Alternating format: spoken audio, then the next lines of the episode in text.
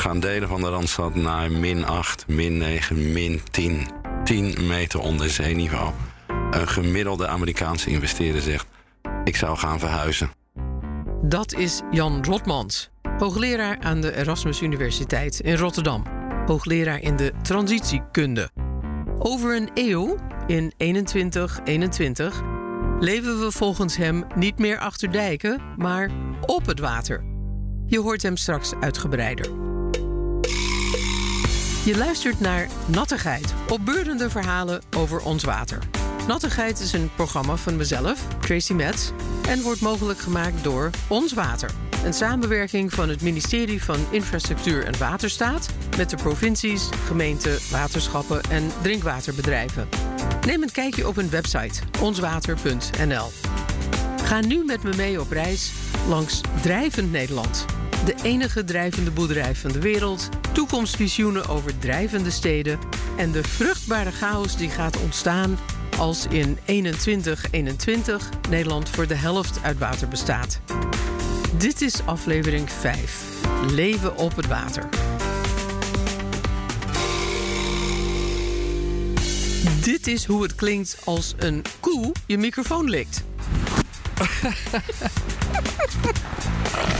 nu heb ik een natte microfoon. Een natte microfoon van de koe. Waarom stond ik op een plek waar een koe überhaupt mijn microfoon kon likken? Omdat ik op bezoek ben bij een boerderij in Rotterdam. Sterker nog, een boerderij in de werkende haven van Rotterdam. Nog sterker, een drijvende boerderij, de Floating Farm. We liggen dus hier in de, de haven van Rotterdam. In, uh, in de Merwe Vierhaven, zoals het heet. Met, uh, met de eerste drijvende boerderij ter wereld. Dit is een unieke plek in de wereld. Jongens, ik kom nog eens ergens met deze podcast. Dit is de enige drijvende boerderij in de wereld. Floating Farm heet die in de Merwede Vierhaven in Rotterdam. En uh, het is een onderneming van uh, Peter van Wingerde. Peter, eerste vraag. Ben je nou eigenlijk boer of ondernemer? uh, we zijn ondernemer. Maar ik voel me wel steeds meer boer. De Floating Farm ligt op de grens van Rotterdam en Schiedam. Vlakbij liggen en varen er grote schepen, terwijl je voor je gevoel toch echt in de stad bent. De Floating Farm bestaat uit een aantal drijvende betonnen platforms bovenop elkaar. Op de bovenste wonen 40 roodbonte koeien. Ze kunnen, als ze daar zin in hebben, over een loopplank naar een weiland op het land. Ze worden boven gemolken, of beter gezegd, ze laten zich melken door de melkrobot. Daarna worden, een verdieping lager, de melk en de kaas bereid. Onderin wordt geëxperimenteerd met het telen van groenten zonder daglicht, drijvend in de haven van Rotterdam. En in het water naast de farm drijft een veld met zonnepanelen. Ik vraag aan Peter van Wingerde: waarom is het nou een goed idee, zelfs noodzakelijk, om de boerderij midden in de stad te plaatsen en te laten drijven? Eén, wij vinden dat je eten moet maken waar mensen wonen. Dus het transport van voedsel is dramatisch in de wereld. De afstanden. We slepen de hele dag voedsel over de wereld. Met boten, vliegtuigen, uh, vrachtwagens. Het is vervuilend. Het is lang onderweg. We moeten additieven stoppen in het voedsel om het maar zo lang mogelijk houdbaar te houden. Conserveringsmiddelen. Conserveringsmiddelen. Dus de kwaliteit van het voedsel wordt niet beter. Er gaat heel veel verloren. Een kwart van al het voedsel wat we maken in de wereld gaat verloren. Onderweg? Onderweg, uh, uh, in het hele proces. Uh, en, en 800 miljoen mensen hebben gewoon geen eten iedere dag. Dus het voedselsysteem moet anders. Dat betekent dat je het moet maken waar mensen wonen. Waar mensen wonen in de stad. En dan kom je op de hamvraag: waar vind ik ruimte in die stad? Nou, je kunt kijken naar daken. Je kunt kijken naar grotten. Maar wat wij hebben gedaan is kijken naar het water. En het water is een zeer schaalbaar en universeel medium. Dus dit water is hetzelfde water als wat in New York strandt of in Singapore strandt. Dus, dus dat wat je hier maakt, kunnen we ook maken in New York, Singapore, Bangladesh, verzin het maar. Dus dichtbij in de stad ruimte vinden, dat is één. Twee, we hebben te maken met een klimaatverandering. Het gaat steeds meer regenen. We weten dat de zeespiegel gaat stijgen, of we dat nu leuk vinden of niet. Dus je moet wat wij noemen klimaatadaptief voedselvoorziening gaan maken. Nou, we liggen hier in de haven van Rotterdam. We hebben hier een getij van 2 meter. Dus we gaan iedere dag 2 meter omhoog en 2 meter naar beneden. Dus dit worden, is... worden die koeien dan niet zeeziek, Peter? Nee, gelukkig worden de koeien niet zeeziek. Dat was een van de ontwerpcriteria. Dierenwelzijn, dierenvriendelijkheid en een stabiel platform maken. Dus de koeien leven hier nu in een stal. En die stal staat op het water en die stal is 100% stabiel. Het idee ontstond toen Peter en zijn vrouw Minke in New York woonden en Hurricane Sandy meemaakten. Het eten raakte heel snel op. De schappen van de supermarkt waren leeg, want al het eten werd aangevoerd van ver weg. Dat kan en moet anders, dachten ze. Ze gingen nadenken over een combinatie van drijvend bouwen en voedselproductie. Daarom draait alles op de floating farm om een klimaatbestendige manier om voedsel te kweken naast of zelfs in de stad. Zowel het voedsel als de energievoorziening zijn een gesloten kring. De koeien eten restjes uit de stad, hun kaas en melk gaan weer terug naar de stad toe. En de floating farm is bezig zijn eigen energie op te wekken. Zo hebben wij uh, een footprint uh, die, is, die, is, die is nihil. Omdat wij dus al het eten voor de dieren halen we uit Rotterdam. En alle melk gaat weer terug naar Rotterdam. Je haalde ook, uh, hoe heet dat, wat overblijft van het maken van bier. Dat ja, eten ze ook, hè? Ja, wij werken met, met een aantal bierbrouwerijen in Rotterdam samen. Microbrouwerijen heet dat. En het restant heet een bierborstel. En dat bierborstel is een fantastisch product. Heel eiwitrijk, heel vetrijk, heel vezelrijk. En dat gaat dus ook weer naar de koeien toe. En uh, daar maken we kaas van. En de kaas gaat weer terug naar de, de, de, de bierfabriek. En als ze een biertje tappen, dan komt er een lekker stukje kaas van ons bij. en dan zeggen ze, mmm, lekkere kaas van de floating farm. De dieren krijgen hun eten uit de stad. De stroom wekken we op met onze drijvende zonnepanelen. En we zijn nu aan het kijken naar drijvende windmolens. Dat doen we samen met de Hogeschool Rotterdam. Uh, we vangen regenwater op op het dak. Dat filteren we. Daar maken we weer drinkwater van voor de koeien. En uh, binnenkort hebben we een installatie om ook het rivierwater om te zetten naar drinkwater. En dan zijn we eigenlijk, zoals we noemen, los van het grid. En dat zou betekenen, als dat lukt, dat we dit concept dus overal in de wereld kunnen neerleggen. Dat kunnen we nu al. Maar we zijn nog wat afhankelijk van het grid. Maar daar willen we ook gewoon los van zijn. Zelfs de poep van de koeien gaat als organische mestkorrels terug naar de Rotterdamse parken. En ook hun urine wordt opnieuw gebruikt. Ik wil nog één ding eventjes laten zien. Mm -hmm. We hebben een, een, technologie. Kijk, die koe die produceert uh, melk. Maar wat we net hebben gezegd, ze produceren ook mest. Mm -hmm. En die mest die verwaarden wij naar nutriënten. Maar voordat we dat doen, splitten we de mest eerst. We splitten de mest naar een droge stof, de droge mest, en we splitten hem in urine. Want een koe die produceert natuurlijk urine en mest. En dat komt op de vloer samen. Maar, maar wij splitten het daarna weer. En uh, de mest uh, maken we pellets van. Maar die urine die komt in onze urinefabriek. En in die urinefabriek maken wij er weer schoon water van. Wauw. En dat schone water gaat weer naar de koeien? Nee, dat gaat weer terug naar de plantjes. Ach. Dus dat is irrigatiewater voor ons weiland en voor onze planten en onze groenten die we straks gaan maken. In Singapore maken ze van urine drinkwater. Hè? Dat noemen ze new water. New water, dat klopt. Dat klopt. Daar is een enorme installatie voor. Daar zit ook, denk ik, Delft-technologie in. En wij maken er dus irrigatiewater van. Peter, de boer nieuwe stijl, leidt me rond door de rest van de boerderij. Alles is voor zover mogelijk geautomatiseerd. We hebben hier drie robots. We hebben hier een melkrobot en uh, dat gaat helemaal automatisch. Dus de koeien kunnen zelf bepalen wanneer ze gemolken willen worden. We hebben een, uh, een mestrobot en we hebben een voerbandrobot. Dus het voer komt automatisch hier voor het voerhek. De mestrobot die, uh, die zuigt de mest op en dan maken we weer nutriënten van wat terug gaat naar de stad. Mestkorrels, organische mest. En de melkrobot doet ook 24-7 zijn werk. Een koe is ook een soort robot als ik dat zo zie. Ja, zijn deze koeien zijn echt uh, luxe koeien zoals we noemen. Ze worden de hele dag verwend met aandacht. Kinderen wat hier komen kijken. Krijgen hier wel eens kinderen op bezoek die denken dat uh, cola uit de koe komt? Ja, het is echt amazing. Uh, de, de onwetendheid. Sinds dat we hebben gezegd voedsel moet ver buiten de stad worden geproduceerd, is de kennis en kunde en de bewustwording over gezond voedsel is ver en ver te zoeken. Of wortels aan een boom groeien of onder de grond, we weten het niet meer. En hetzelfde geldt voor melk. Dus wij geloven er heel erg in dat die harmonie tussen mens, plant en dier terug moet komen. En de mens woont in de stad. De planten moeten terug in de stad en de dieren moeten ook in de stad. En die harmonie tussen mens, plant en dier is iets wat we hier aan het doen zijn.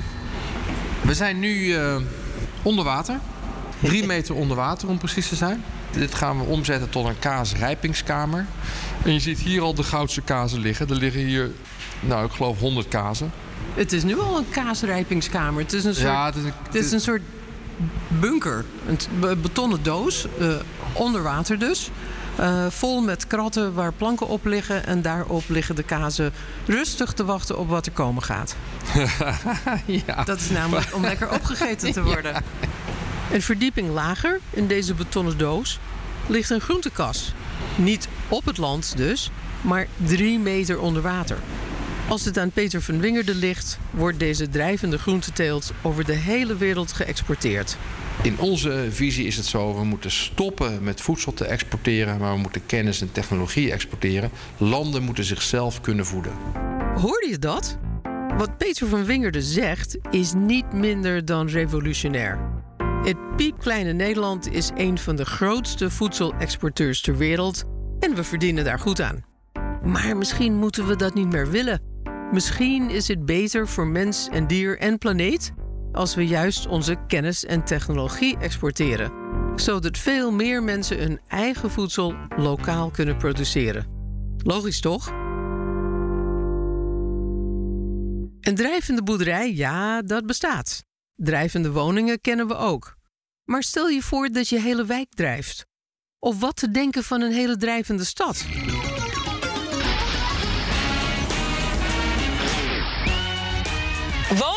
Werken midden op zee, op een drijvend eiland. In de toekomst is dat misschien wel mogelijk. En vandaag testen we hoe zo'n eiland er dan uit moet komen te zien. Golft het bij een storm niet te veel op en neer? En heel belangrijk, drijft het niet weg? Oei, ja, dat zou inderdaad vervelend zijn. Dat was het kinderwetenschapsprogramma Het Klokhuis. Het project waar ze het over had is Space at Sea. Een plan om een stad uit te breiden met een reeks drijvende modulaire eilanden die aan elkaar te koppelen zijn. Kunnen ze ook wat groter en ook wat kleiner. Een soort drijvende stadslego, zeg maar. Het Marine Research Institute Netherlands, het MARIN, heeft er al een proef mee gedaan in hun golfbassa. Een van de bedenkers van dit wilde idee is Rutger de Graaf, ingenieur en oprichter van het bedrijf Blue 21. De meeste steden op de wereld liggen aan de kust. Nou, die worden allemaal bedreigd door uh, zeespiegelstijging. En niet alleen Nederland, maar ook in Azië, uh, waar dan ook. Um, die steden die, komen heel veel ruimte tekort. Er trekken heel veel mensen naar de stad. Miljarden in de komende tientallen jaren. dus die steden die kunnen dus op het water gaan uitbreiden. Rutger is een man met een droom. Hij gelooft in drijvende steden en is er al zijn hele carrière mee bezig. We moeten op het water uitbreiden, vindt Rutger. Want we gaan liefst 22 miljoen vierkante kilometer land tekort komen. Ruim twee maal de oppervlakte van Noord-Amerika of van China. Meer mensen, minder land. Dus de zee op. In een TED-talk noemt Rutger dit de Blue Revolution, a shift of humanity to the oceans. Big problems require big solutions. And the big problem that we need to solve is where are we going to find that 22 million square kilometers? hey, maar ik hoor je denken. Als we land nodig hebben, dan maken we dat toch? Dit is Nederland. Dan malen we een polder droog of spuiten we enorme hoeveelheden zand op tot nieuwe eilanden. Eiburg, Dubai, toch? Het zand dat geschikt is om land op te spuiten. Hè, zoals bijvoorbeeld de Tweede Maasvlakte, maar ook het Palmeiland in Dubai. Dat is allemaal opgespoten zand. Hè. Uh, Singapore heeft op die manier uitgebreid, uh, maar ook een stad als Hongkong. Dat zand, wat je daarvoor kunt gebruiken, dat wordt steeds duurder en steeds schaarser. Want dan moet je namelijk winnen op de zeebodem. Nou, en steeds meer vragen naar, dus dat, dat wordt duurder en, en steeds minder beschikbaar. Um, nou, als je nou in plaats van zand opspuiten drijvende platforms kunt maken, heb je dus veel minder zand nodig. Met, met als voordeel dat het dus ook veel uh, klimaatadaptiever is dan zand opspuiten. Wat betekent dat, klimaatadaptief? In dit geval betekent dat op het water bouwen. Want als de zee stijgt, dan stijgt de stad gewoon mee. Zoals hij het vertelt, klinkt dit allemaal heel ideaal. Zitten er dan geen nadelen aan drijvende steden? Praktisch probleem is op dit moment is dat het toch nog wel, helaas, lastiger is om een hypotheek te krijgen, bijvoorbeeld voor een drijvende woning, dan voor een, een woning op het land. Het is roerend goed, hè? Uh, precies, dus de, aan de wetgevingskant, hè, daar, daar wordt ook overigens hard aan gewerkt om daar iets aan te veranderen. Hè, omdat het eigenlijk dezelfde soort status krijgt. Maar uh, ja, op dit moment is dat nog niet zo. En wat hebben we nodig om die drijvende steden mogelijk te maken? Uh, de belangrijkste uitdagingen liggen op het gebied van uh, ja, politieke draag, uh, daadkracht. Hè. Dus dat de politiek echt achter zo'n groot project moet gaan staan. Net als in het verleden met de Deltawerk of met de afsluitdijk. Dat is een heel belangrijke. En tweede is, ja, hoe zorg je dat het financierbaar wordt? Hè? Dus dat grote partijen, grote investeerders ook in dit soort projecten willen investeren. Verzekeraars? Verzekeraars, een belangrijk aspect. Banken, beleggers. En want dat is natuurlijk nodig om dit uit de niche te krijgen naar echt mainstream. Oké. Om het echt mainstream te maken, hebben we antwoorden nodig op allerlei praktische vragen als: waar laat ik mijn hond uit? Waar parkeer ik mijn auto? Hoe zit het met de golfslag? Word ik bij slecht weer zeeziek in mijn drijvende stad? Volgens Rutger is dit allemaal op te lossen. Maar ik vraag me toch nog af: hoe zit het met de kwaliteit van leven? Persoonlijk lijkt het mij een hel om in zo'n stad te wonen. Dat horen we wel eens van meer mensen. Er zijn ook mensen die het fantastisch uh, vinden. Dus, nou, en als dat er genoeg zijn, is dat op zich ook geen probleem.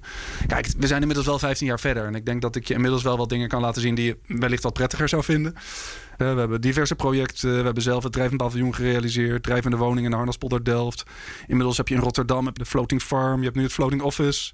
Uh, van het Global Center on Adaptation. Dus dat drijvend bouwen technisch kan, dat bewijs is geleverd volgende stap die we nu gaan krijgen is: kunnen wij ook deze technologie op een schaal toepassen die ook relevant is ten opzichte van die gigantische klimaatuitdaging. En het uh, sleutelwoord is schaal. Ja, dus opschalen.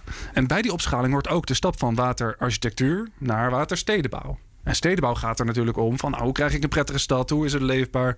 Hoe ziet mijn openbare ruimte eruit? Waar, waar ga ik mijn mond uitlaten? Uh, maar ook uh, welke nieuwe taal kan er ontstaan als je het water als uitgangspunt neemt? En daar heb je een mooi begrip voor uitgevoerd. Ja, klopt inderdaad. Nou, wij hebben dat, uh, we zijn nog een beetje zoekend hoor, maar voor, vooralsnog noemen wij dat maritieme stedenbouw. Aha, maritieme stedenbouw. Nieuw begrip voor mij. Logisch, want tot nu toe richtte de Nederlandse ruimtelijke ordening en stedenbouw zich altijd op het land, uiteraard. Gaan we nu die kennis inzetten bij het koloniseren van het water? Ja, dit gaat wel een dingetje worden. Hier moeten de bouwmeesters van de toekomst wel rekening mee gaan houden. Niet alleen in Nederland, maar ook ver daarbuiten. Dat gebeurt al bij Space at Sea. Blue 21 is een van de liefst 17 Europese partners.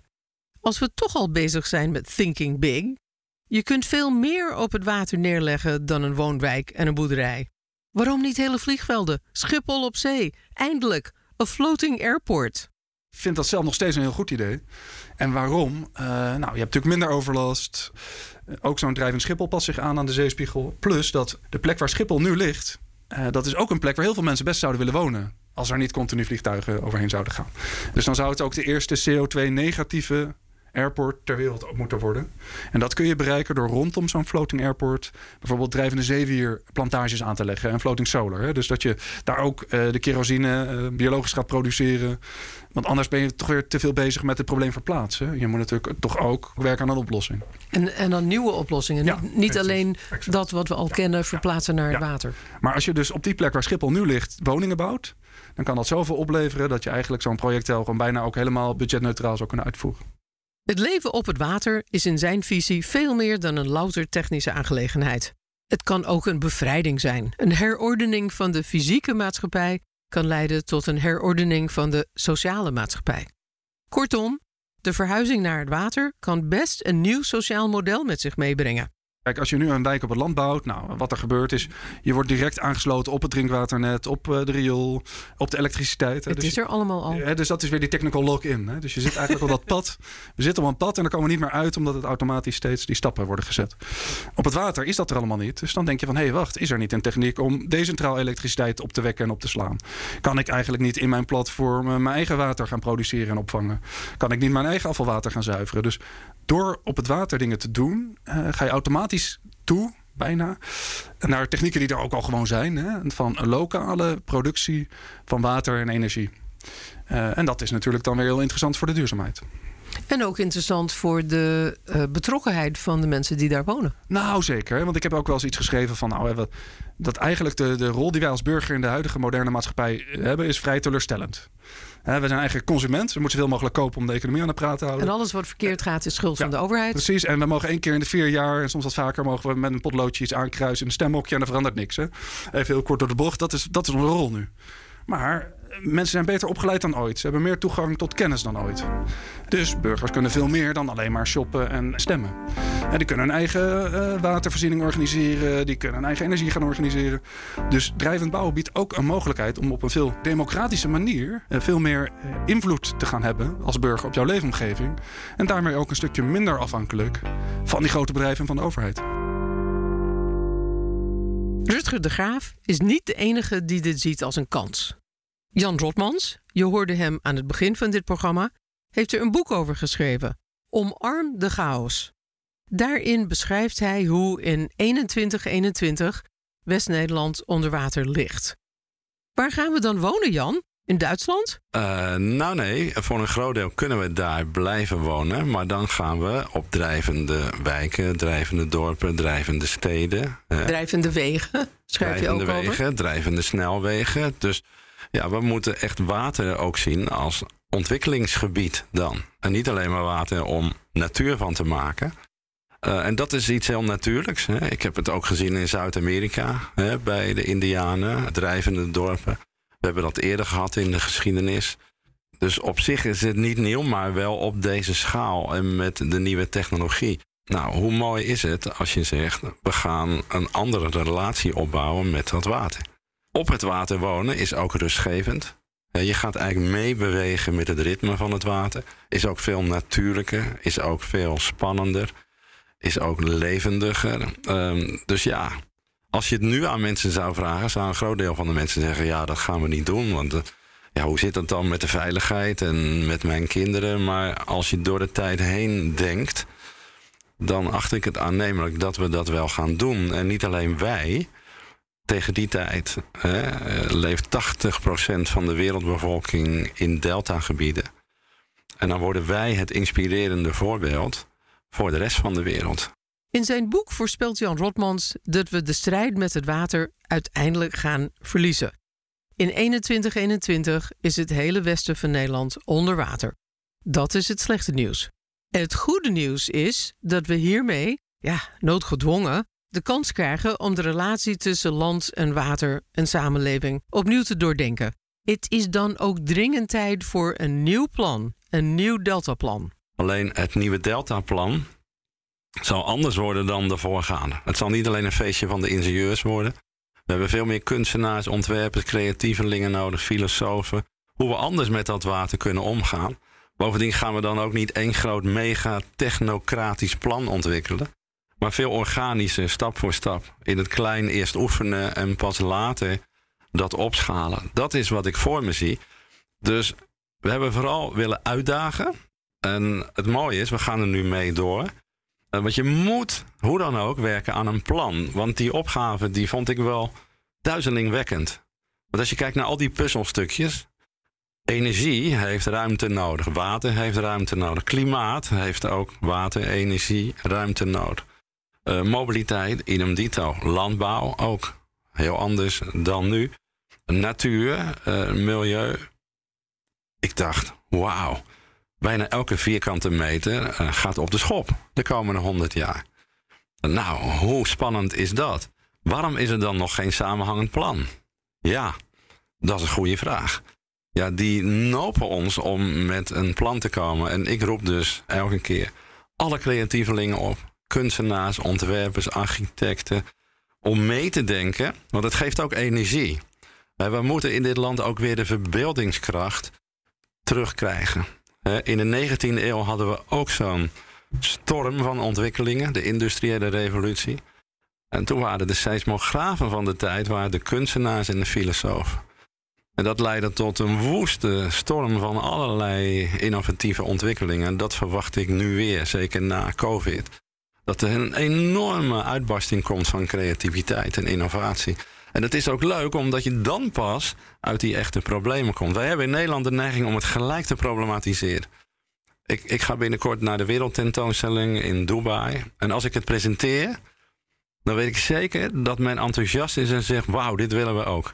Als je het in Nederland presenteert, zeggen ze: Oh, moet dat hier en nu? En eh, kost dat heel veel geld? Ehm, dus we, gelijk daalt het energieniveau. En Dus we gaan eerst overleggen. Voor... ja, we gaan polderen. Nou, als je iets niet moet doen in tijden van chaos, is het natuurlijk polderen. Dan moet je juist scherpe keuzes durven maken. Dat vraagt ook leiderschap. Maar wat ik, wat ik eigenlijk in dit land terug wil. In de 19e eeuw waren wij het centrum van de innovatie. Europa en Nederland. Er was ook vooruitgangsgeloof. In Europa en Nederland zijn we dat kwijtgeraakt. En dat is jammer, want het is zoveel leuker en spannender als je het doet vanuit dat vooruitgangsgeloof. Want we hebben wel de kennis en de kunde. We hebben alles. We hebben de kennis, we hebben de kunde, de instituties, we hebben het geld, de infrastructuur, alles. En de noodzaak. Maar de grootste barrière is de mentale barrière. Er is iets stuk gegaan, hè, mentaal. Men gelooft niet meer in grote plannen, in visioenen. Eh, vroeger bouwden we kathedralen, zeg ik wel eens. Die hadden een onbekende afloop.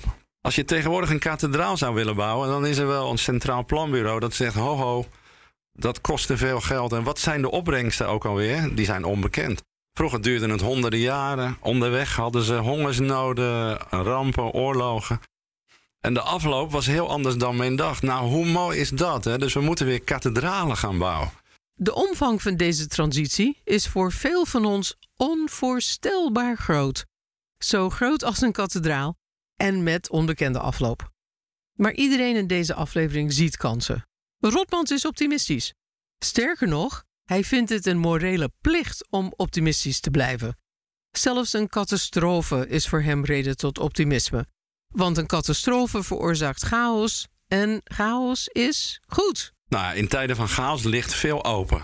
Dus voor een systeem is dat een opluchting. Eh, dat betekent dat het allerlei verschillende kanten op kan gaan. Dan kan je twee dingen doen. Hè? Ik denk, ik kan iedereen binnen 10 minuten aan de Prozac brengen. door een heel somber, pessimistisch toekomstbeeld te schetsen. Maar ik heb nog nooit een transitie zien lukken vanuit cynisme of pessimisme. Dus het begint bij de hoop en het begint bij het vertrouwen. En dat heb ik geprobeerd te vertalen in een optimistisch toekomstbeeld. Maar deel je die zelf ook? Of is het dat je vooral wil dat we durven geloven dat dit een uitweg is? Nou, iedereen die mij kent, die weet dat ik in de kern optimistisch ben. Als ik het niet zou zijn, zou het niet authentiek zijn. Ik ga niet een rooskleurig beeld schetsen als ik daar niet achter zou staan. Dan ben ik niet geloofwaardig. Daarom heeft deze podcast de ondertitel Opbeurende verhalen over water. Want als we de chaos omarmen, zoals jij ons eh, oproept te doen, dan is dat een uitweg en een opluchting. Als we onze kansen grijpen. Ja, en dat is ook wat ik bedoel met de chaos omarmen. Veel mensen begrijpen dat niet. Die zeggen, hoe kan je dat nou omarmen? Het is toch vervelend, chaos? Ja, dat is voor mensen vaak heel vervelend. Maar voor onze samenleving en economie op systeemniveau is het juist een kans, misschien wel de kans, om het echt anders te gaan doen. Er komt nu zoveel op Nederland af dat ik vind dat we een plan moeten ontwikkelen. Dus we moeten een keer de moed hebben om te zeggen: we gaan ons anders verhouden tot dat water. Niet we alleen- laten het water binnen. ja, niet alleen maar de rug, de rug toekeren en ons beter beveiligen en beschermen, maar we laten het water toe. Dan gaan we op het water wonen en werken en leven en recreëren, ons verplaatsen. Dus water wordt eigenlijk een ontwikkelingspartner, een bondgenoot. En laten we dan van het nadeel het voordeel maken. Drijvende koeien, drijvende steden, drijvende alles. Het is allemaal zo revolutionair dat ik het me bijna niet kan voorstellen. Dit druist namelijk in tegen de defensieve houding ten opzichte van het water dat Nederland door de eeuwen heen heeft gekenmerkt. Want volgens al deze mensen is dit het moment om alvast anders te gaan denken. Ik vind dit moeilijk te geloven, maar ik wil het geloven. Ik wil het geloven.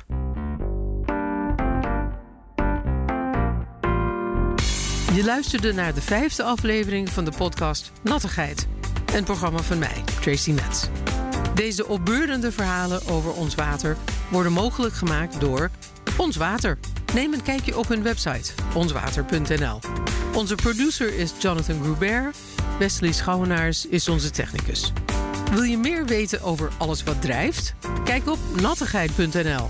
Daar vind je de TED-talk van Rutger de Graaf en de opname van het klokhuis over Space at Sea. Ik vond dit interview met Jan Rotman zo mooi dat ik het hele gesprek met hem er ook op heb gezet. En onder het kopje overnattigheid vind je ook een pdf van mijn boek Zoet en Zout, Water en de Nederlanders. Dat is nattigheid.nl. Je doet me een groot plezier als je een recensie achterlaat in je favoriete podcast-app. En over twee weken verschijnt de volgende aflevering Droog. Tot dan!